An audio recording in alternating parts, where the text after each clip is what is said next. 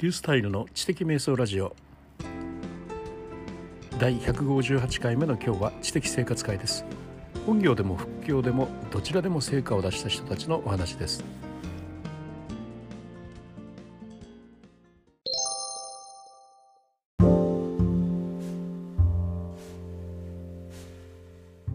今朝は12月の15日の火曜日の朝なんですがなんか近頃ねポッドキャストの方ももう数日前に撮ったのが流されるというのがもう普通に今なってきててやっぱ事前に撮ってね下書きで保存しておくって結構なんかリスク軽減でえいいんですよね。毎日配信すると決めている以上ですね。なんとかそこをねやっていきたいので毎日こうやって収録をしていてそれを事前に下書き入れておくというねそういうようなこう段取りがスーッと染みついててとてもいいんですけど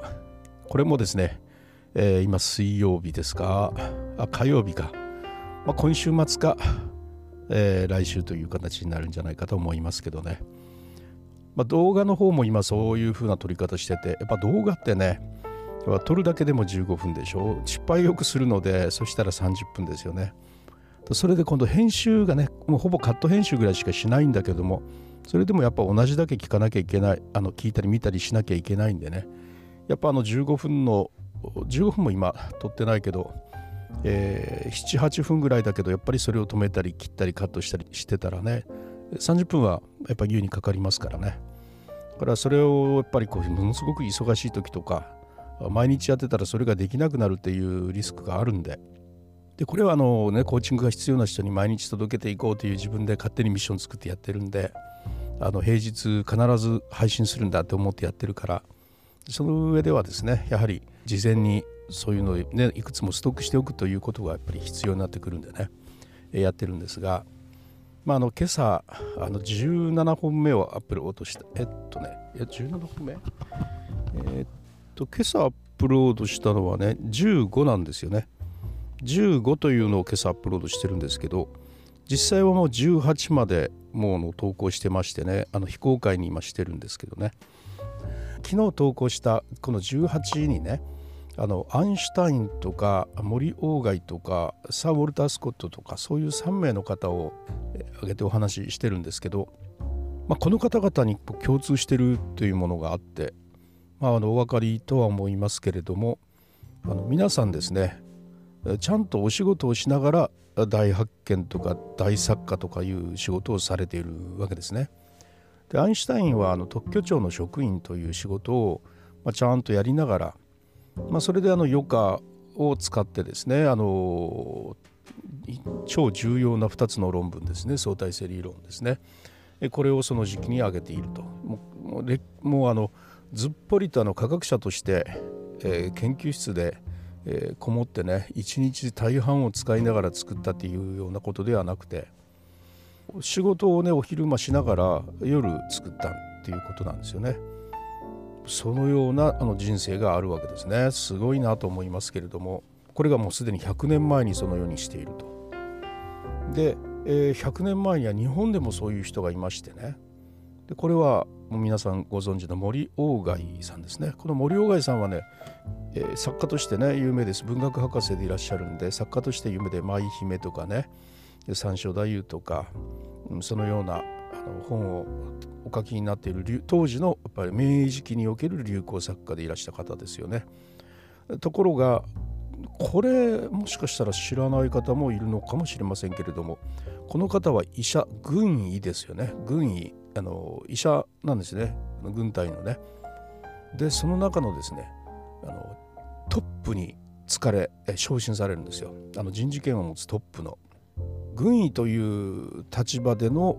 まあ、日本のトップになるようなこのだからこの人はあの医学博士としてトップにあの軍医のトップに栄達をするということプラス森鴎外として超売れっ子の作家になられているというねこのような方が100年前の日本にもおられたと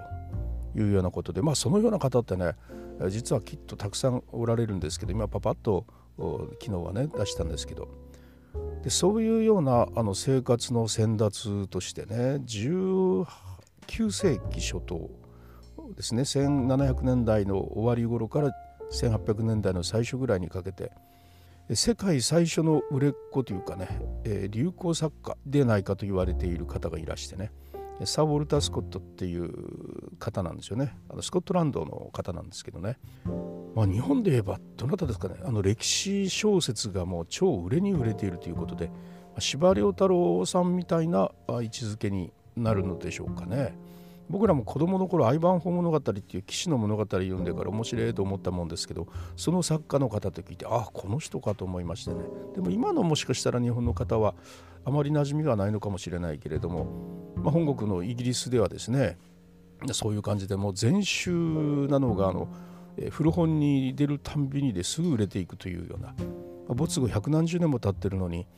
百何十年どころかもう200年ぐらい経つんですかね。まだね人気が衰えないという超人気作家なんですよね。でこのウォルター・スコットがねあのサーの称号を与えられてサー・ウォルター・スコットというふうになられましてねウォッツフォードだった方すごい大邸宅を構えられていてその後ろの中には壁ぐるりとね本棚がしつらえてあってその本棚もちょっと1段2段じゃなくてはしごで登らないといけないような天井までずっとぐるりと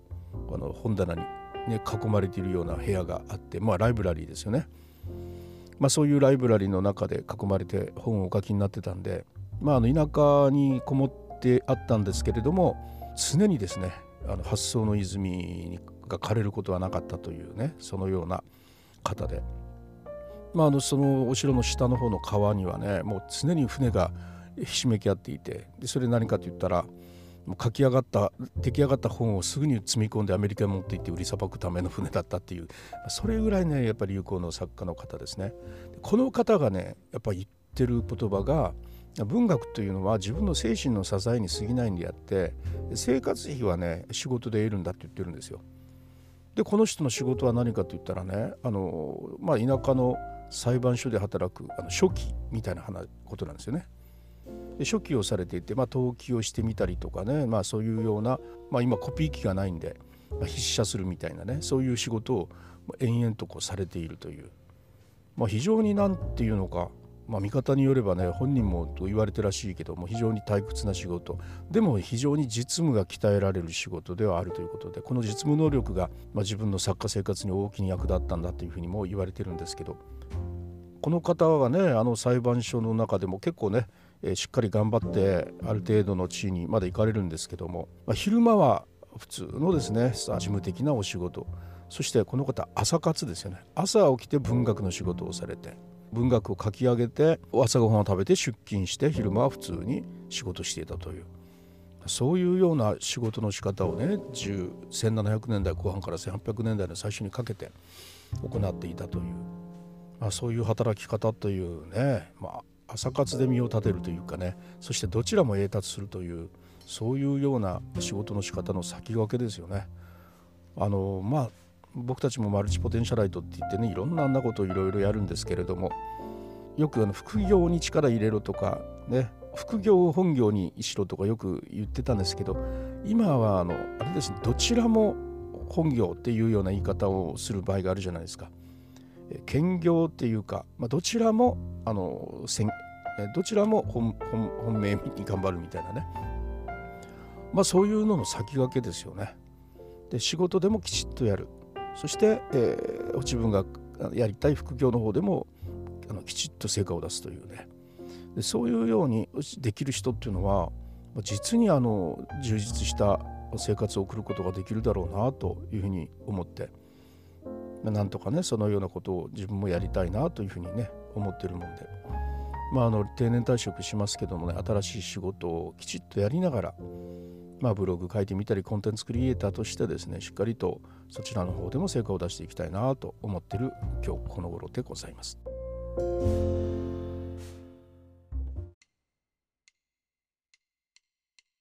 はい、いかがでしょうか？なんか前振りが今日やたら長かったんですが、えー、ね、ポッドキャストしながら動画やったりとかしてますけれども、まあ、将来何かの役にきっとなるに違いないと思いながらあやっております。仕事もきちっとしながら、コンテンツクリエイトもきちっとしながら、毎日充実させていきたいなと思っているところです。それではまた、リースタイルでした。